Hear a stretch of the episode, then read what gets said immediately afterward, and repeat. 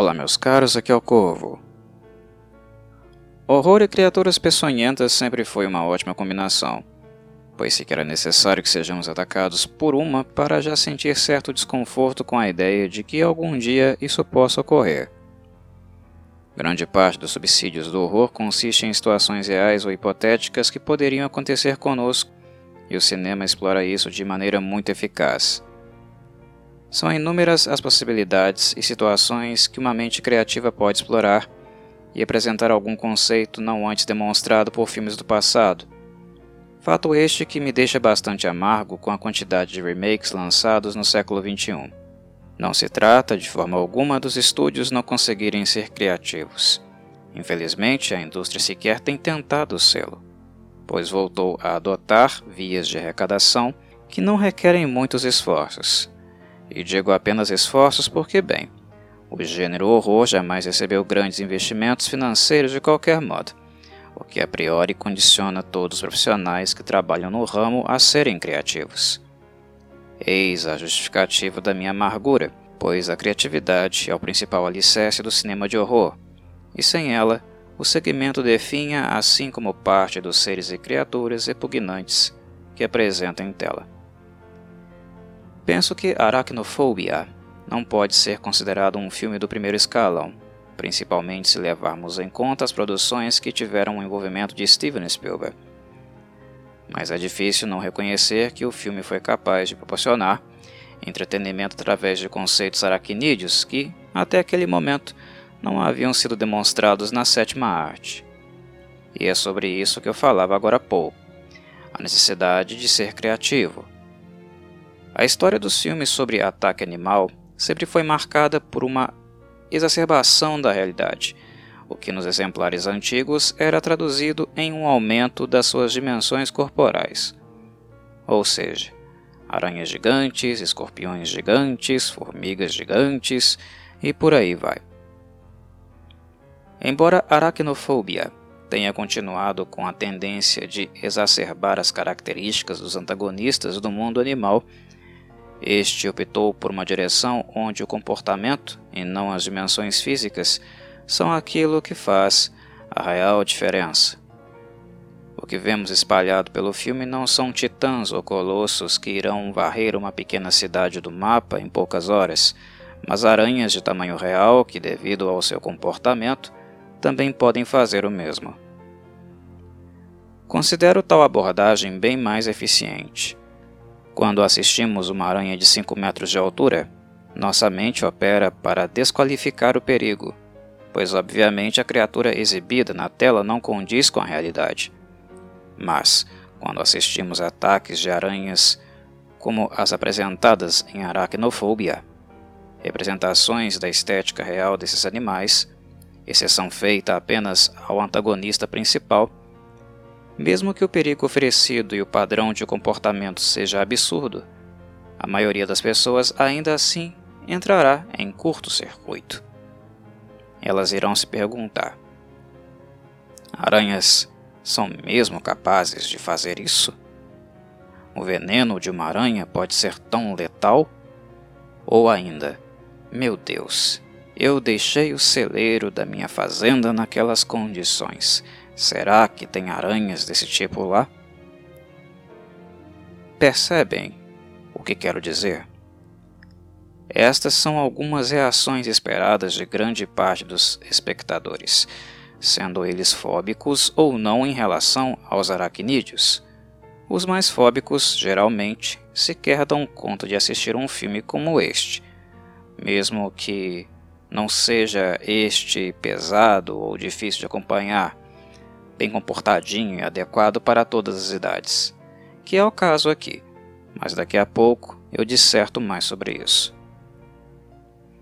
O ponto é que este fenômeno da dúvida é garantido porque a esmagadora maioria daqueles que assistem o filme são leigos.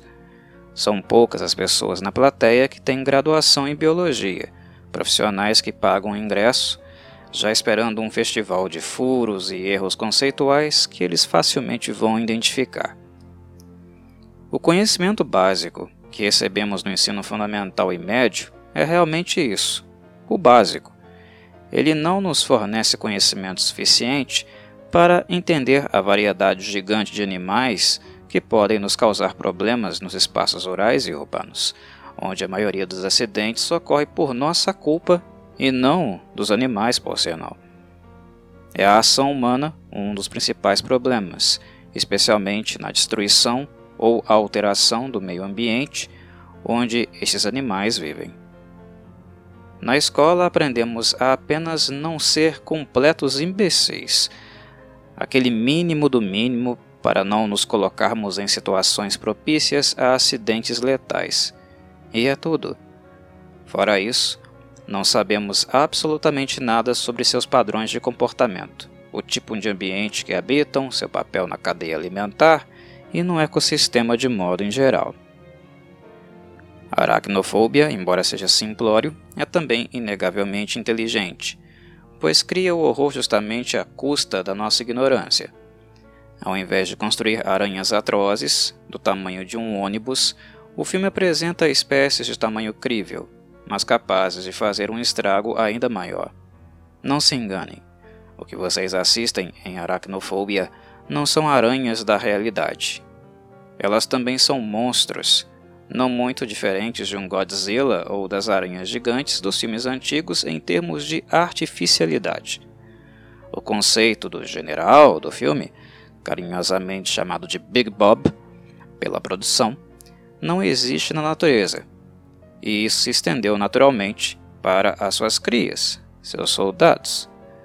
Big Bob é um Frankenstein do mundo animal, e apenas a sua aparência remete a uma aranha tradicional. E o vilão e suas crias não são tão pouco apenas aranhas. Foi introjetado neles características de alguns insetos que vivem em colônias e possuem padrões de acasalamento e reprodução não observados em aranhas. Também falarei mais sobre isso daqui a pouco. Antes, quero passar uma régua no assunto Steven Spielberg e também abordar as claras referências que este filme utilizou dos clássicos do passado, o que inclui o filme mais famoso de Spielberg sobre ataque animal, ou seja, Jaws, de 1975, uma das principais referências de quase todos os sucessores deste gênero. Spielberg não viu Aracnofobia com bons olhos e sequer tinha muito interesse de fazer parte do projeto. Em 1990, ele já não podia ser mais seduzido a produzir filmes que conceitualmente se espelhavam em trabalhos prévios que ele mesmo havia dirigido. Por sinal, mais de um. Lembro a vocês que Duel, de 1971, em termos de conceito e estrutura, nada mais é do que Jaws, em duas rodas, um protótipo do filme que Spielberg queria realmente fazer e não tinha dinheiro na época.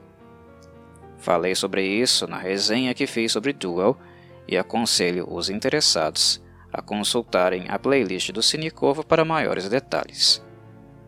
Cinematograficamente falando, Spielberg ficou conhecido por experimentar muito e ficar enfadado com coisas repetitivas que não oferecessem novas possibilidades.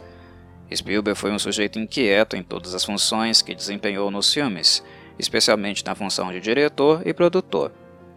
Em Aracnofobia, ele é acreditado como produtor executivo, que pode ser alguém com grande poder de fala e decisão acerca do direcionamento da obra, ou apenas uma presença figurativa, que é consultada para dar algumas sugestões. Isso varia muito de produção para produção, de acordo com o investidor e o estúdio envolvido. Pessoalmente, entendo que Aracnofobia é um filme do diretor Frank Marshall, e dos roteiristas Don Jacoby e Al Williams, embora o mesmo não seja na prática algo muito além de um filme inspirado em Jaws. Em outras palavras, um filme Spielbergiano, mas feito por pessoas diferentes. Sem dúvida, Steven foi consultado, pois observamos vários dos conceitos dele sendo replicados em Aracnofobia. Por exemplo, a ameaça à configuração familiar, que aqui é a família do médico Ross Jennings, que se mudou para uma nova comunidade. as teorias que o próprio esboça sobre o papel das aranhas, que são inicialmente rechaçadas pelas autoridades locais. A dinâmica entre Jennings, Delbert e Atherton. O final, onde há um embate direto do protagonista contra o antagonista, onde o primeiro não pode receber ou solicitar ajuda externa. E 5 a fobia prévia que o protagonista possui da espécie animal que está combatendo e a necessidade de superá-la para que sobreviva. Percebem? São todos conceitos retirados de Jaws, e portanto fica quase impossível não inferir que Spielberg orientou Frank Marshall de algum modo, ou solicitando alterações no texto de Jacob Williams, o que é possível também. Dito isso, a forma de retratação não é tão Spielbergiana e a ambientação do filme também se afasta um pouco do clima mais opressor que Jaws possuía. Imagino que isso aconteceu porque Frank Marshall se inspirou em outro mestre revolucionário quando o assunto é ataque animal, o diretor Alfred Hitchcock, e sua masterpiece The Birds, filme de 1963. Por sinal, The Birds e Jaws, na minha avaliação, foram os filmes de ataque animal mais influentes de todos os tempos. Chega a ser impressionante como ainda no século XXI, diretores continuam replicando conceitos de Hitchcock e Spielberg. Mas enfim, as referências que Marshall extraiu de The Birds são bastante óbvias também, pois esta era a principal referência técnica que ele tinha para imaginar uma horda de animais coexistindo e fazendo um ataque conjunto. O que, claro, é fictício em aracnofobia, porque aranhas têm preferência pela solidão. Entretanto, Marshall preferiu um tom mais Hitchcockiano devido ao equilíbrio que o filme possuía entre o horror e a diversão. Ele sabia que aracnofobia teria de ser um filme de horror, mas desejava que fosse o mais leve e inofensivo possível. Na sua interpretação, as pessoas gostam de sustos desde que exista segurança e tenham a possibilidade de rir do medo posteriormente. E de fato, Marshall está parcialmente correto, desde que não generalize tal conclusão a todos os tipos de cinéfilos. De qualquer modo, aracnofobia ficou como ele desejava. Um filme típico de sessão da tarde, e assim foi durante muitos anos na TV aberta, sem nenhum risco real para crianças e idosos. Em aracnofobia, não há risco de taquicardia, isso obviamente se você ouvinte não tem fobia de aranhas, que isso fique bem claro. A direção é suave, o roteiro não assume tons macabros e as referências de Spielberg, embora tenham impactado fortemente a estrutura, não tornaram este filme tão ameaçador como Jaws. Spielberg não se importou tanto e só topou participar do filme com a condição de que John Goodman fosse escalado para interpretar o papel de Delbert McClintock, o exterminador pastelão.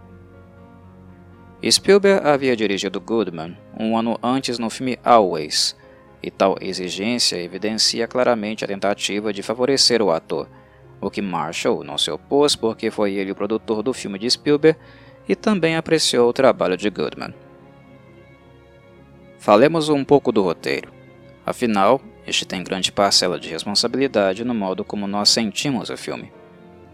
Para estar adequado à direção de Marshall, o texto precisaria ser acompanhado e avaliado de perto, coisa que de fato aconteceu. O que pessoalmente penso sobre aracnofobia como um todo é que o protagonismo começa e permanece nas aranhas, principalmente no macho alfa da espécie fictícia responsável por todo o caos provocado. Não são raros os filmes de horror onde o antagonista tem seus momentos de protagonismo ou até se torna o símbolo de uma franquia, o motivo central para pessoas comprarem ingressos e assistir às obras no cinema.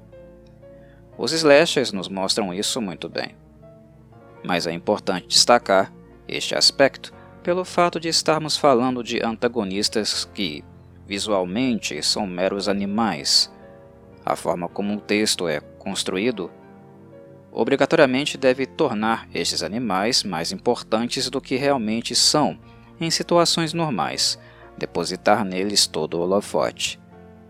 Viemos aqui pelas aranhas e caso fiquemos até o fim, ficamos também pelas aranhas. Mas depositar todo esse holofote é uma faca de dois gumes, não é algo tão saudável, digamos, para a dramaturgia.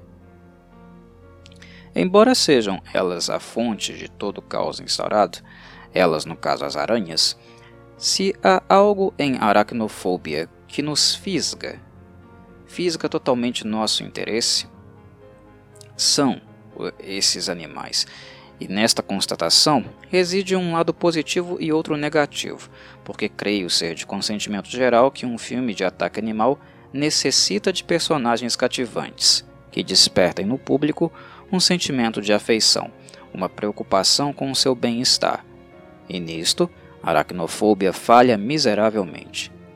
Para um filme que tem Jeff Daniels no elenco e outro ator muitíssimo interessante como Julian Sands, bem, esperava-se maior empenho na dramaturgia, pois penso que Daniels, Sands, Goodman e Harley Jane Kozak, para citar alguns, poderiam entregar um trabalho muito mais comovente caso fossem realmente exigidos. A culpa não necessariamente é deles. Não estamos falando aqui de um elenco estratosférico, acima da média, mas certamente profissionais que poderiam ter despertado mais envolvimento do público se isso fosse exigido deles, o que o roteiro, por sua vez, não exigiu. O texto tinha problemas dessa natureza desde os primeiros esboços, e uma entrevista concedida por Jeff Daniels na época foi bastante reveladora no que diz respeito a esta carência dramática. Daniels não se conteve e afirmou abertamente que o roteiro parecia ter sido escrito por um software de computador, o que pessoalmente estou de acordo com ele. É claro que, em virtude disso, Don Jacoby e Al Williams fizeram várias revisões e alterações, certamente aderindo às sugestões de Frank Marshall e Steven Spielberg, que tentaram acertar o tom da narrativa segundo a referência de filmes como The Birds e Jaws. Nota-se em Aracnofobia um hibridismo destes dois filmes, mas longe de atingir a glória narrativa de ambos, é claro. Exceto pela presença do protagonismo assumido pelas aranhas, enfatizado pela constância nas filmagens que Marshall fez das mesmas, Penso que o roteiro é deveras mundano, de fácil assimilação e que poderia ser reproduzido por qualquer roteirista freelancer. Não é difícil pensar numa história como essa, honestamente. Não retiro o mérito de Aracnofobia no modo inventivo como abordou as aranhas, se afastando dos animais atrozes clássicos e construindo uma nova roupagem para elas, através de um conceito que possui comportamentos desse tipo de animal misturados com outros seres vivos da natureza. Este é o ponto positivo da obra, e não à toa Big Bob rouba a cena. Mas penso que era possível um maior equilíbrio, mais distribuição deste holofote com os membros do elenco, em momentos mais cativantes e chave. O roteiro deixou o elenco à míngua e era possível a busca por elementos de originalidade também na dramaturgia, não se limitando ao conceito monstruoso dessa criatura, que é muito atrativa. O Big Bob é sensacional. E já que mencionei este aracnídeo dos infernos, hora então de nos aprofundar no conceito das aranhas fictícias do filme, que muita gente pensou, e ainda pensa, tenho certeza, que possivelmente devem existir na natureza. Big Bob é aquilo que chamamos de fóssil vivo, uma espécie isolada e preservada por milhares de anos, reduzida a um ambiente controlado e restrito que não propiciou grandes mudanças em seu biotipo. O filme dá seu pontapé inicial justamente mostrando a ação humana nessa região, o que resultaria na carona que Big Bob conseguiu para chegar até a civilização e começar a implantar seu reinado de caos. A área que vemos no filme é belíssima, chamada Canaima e localizada na Venezuela. O nome da região foi reaproveitado no filme, usado para batizar a pequena cidade onde Big Bob e seus filhotes atacariam. Canaima é também o nome de um espírito vingativo na cultura de povos nativos da Guiana, o que combina perfeitamente com o comportamento da aranha em questão, que é tão agressiva quanto um cão raivoso. A canaima venezuelana abriga a cachoeira mais alta do mundo, que vemos no filme. Trata-se do Salto Enhel, ou Cataratas Enhel, com 979 metros de altura. A espécie de Big Bob foi pensada com a lógica de uma organização colonial nos moldes de uma colmeia, como é citado no próprio filme. Os membros operários da espécie são inférteis e, por consequência, se organizam inteiramente ao redor da rainha da colônia. Isto por si só já está muito distante da realidade das aranhas reais. A exemplo de espécies que se organizam em grupo na natureza. Espécies de aracnídeo, então, não é algo impossível, mas definitivamente este não é o caso de espécies de grande porte, como é o caso do Big Pop. E sobre esse tipo de aspecto reprodutivo, definitivamente ele não se aplica aos aracnídeos. Dito isso, o conceito fictício criado serve muito bem uh, ao propósito do filme, que foi pensado para ambientar uma invasão, proliferação e ataque. No seu habitat natural, Big Bob era topo de cadeia, com domínio total do local, afastando da área inclusive os índios nativos, que tinham medo da sua toxina mortífera, capaz de causar a morte em poucos segundos. O veneno de Big Bob é outro aspecto que torna a criatura monstruosa, pois perto dele a toxina da mamba negra mas parece coisa de amador. É deste nível de periculosidade que estou falando, e por isso enfatizo tanto que Big Bob é uma aranha que conceitualmente, na verdade, é um monstro. Sem falar que, além de agregar todas as características mencionadas, ele ainda é capaz de fabricar teias, o que não é o caso das espécies de grande porte, visto que as teias não suportariam seu peso. A teia tecida por Big Bob é tão absurda que é capaz de reter pequenos animais e até humanos. Quando ele pega carona e chega à pequena cidade, começa então a operar do modo que ele fez há muitas eras na sua terra natal, ou seja, trabalhar para ser o chefe da porra toda, encontrando logo uma fêmea para produzir seus minions, os soldados úteis na batalha de picar toda a alma viva que encontrarem pelo caminho até que não sobre mais ninguém para contar história. E o safado é bem rápido nessa tarefa, não perde tempo. Para a realização do filme, foram utilizadas aranhas reais e sintéticas. Os animais não foram mortos em nenhuma circunstância, o que revela uma ética de trabalho exemplar dos profissionais envolvidos. Algo a se enaltecer e aplaudir. Toda a aranha real que o espectador acompanha no filme, que de algum modo é vista morta, já havia morrido previamente, e o cadáver usado, no caso, para as cenas. Darei mais detalhes sobre isso daqui a pouco, mas antes preciso falar sobre as aranhas sintéticas, a começar pelo nosso vilão, Big Bob. Ele foi desenvolvido por Jamie Hinneman que ficou conhecido por apresentar o programa Mythbusters da Discovery Channel. Ele é proprietário da empresa de efeitos especiais M5 Industries. Big Bob tinha aproximadamente 15 polegadas, ou seja, quase 40 centímetros. No que diz respeito às espécies reais, a produção exigiu dois tipos.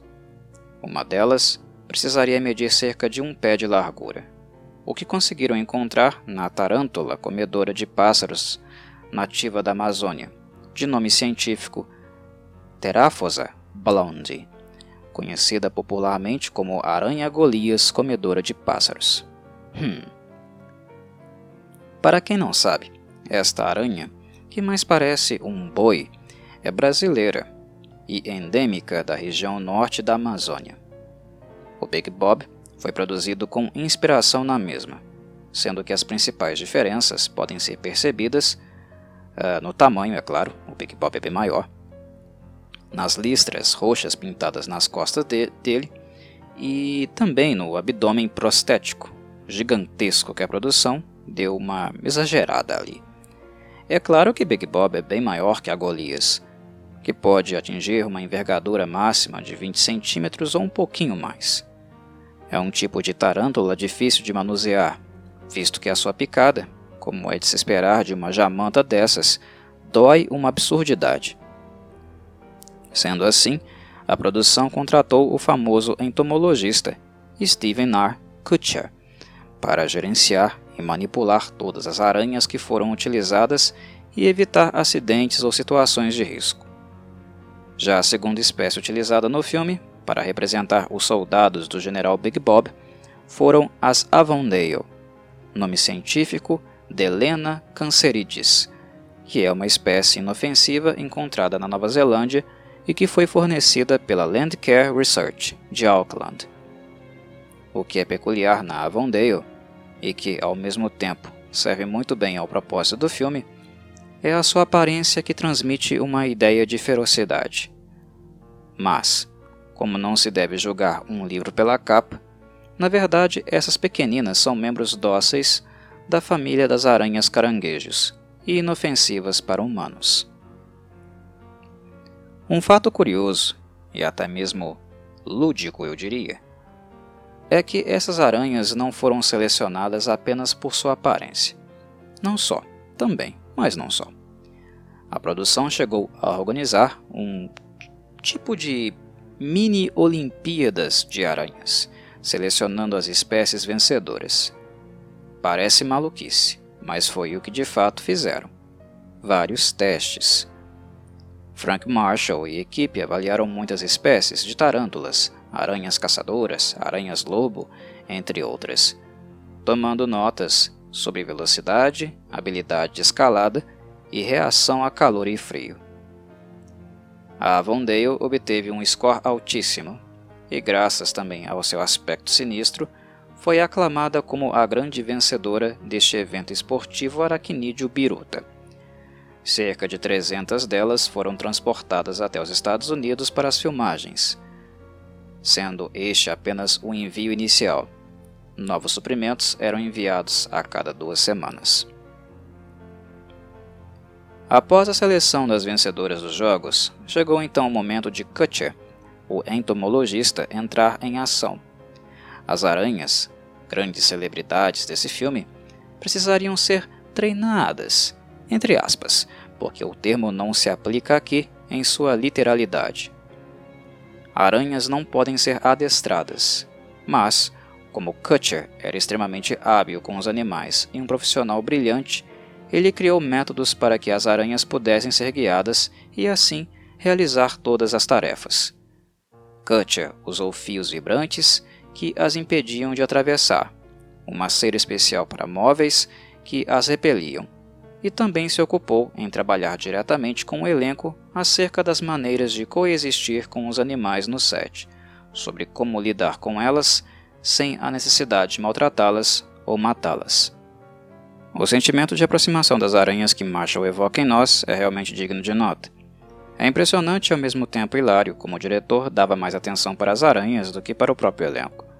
Os ângulos e enfoques que Marshall utilizou para captá-las em cena foram inúmeros e muito criativos. Durante a batalha final, é quase impossível não suspirar com o um enfoque dado aos olhos de Big Bob. Uma técnica muito efetiva e imersiva, para acentuar o clima de combate entre a aranha e o médico aracnofóbico, que naquele momento lutava contra o seu temor e precisaria superá-lo para sobreviver. Pessoalmente, este carinho e cuidado com as aranhas sintéticas e principalmente as reais, valorizando seus movimentos naturais e suas posturas, em especial a armação para o ataque, são coisas que me fazem apreciar e ser mais tolerante com a aracnofobia. Esse filme não conseguiu com que eu me afeiçoasse pelas pessoas, mas definitivamente fiquei muito interessado nas aranhas.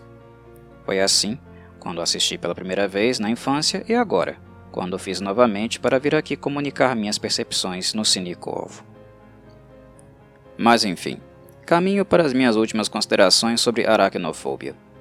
Creio que comentar a cena da batalha final é importante devido a este aspecto caricatural que ela possui, e como falei, não é nenhuma novidade em termos de conteúdo. De todo modo, a cena com Big Bob é especial porque foi filmada realmente por último, algo não muito frequente durante a produção de um filme. Todas as cenas retratadas em um roteiro são filmadas de acordo com um planejamento que envolve praticidade, comodidade, logística e preservação do orçamento disponível.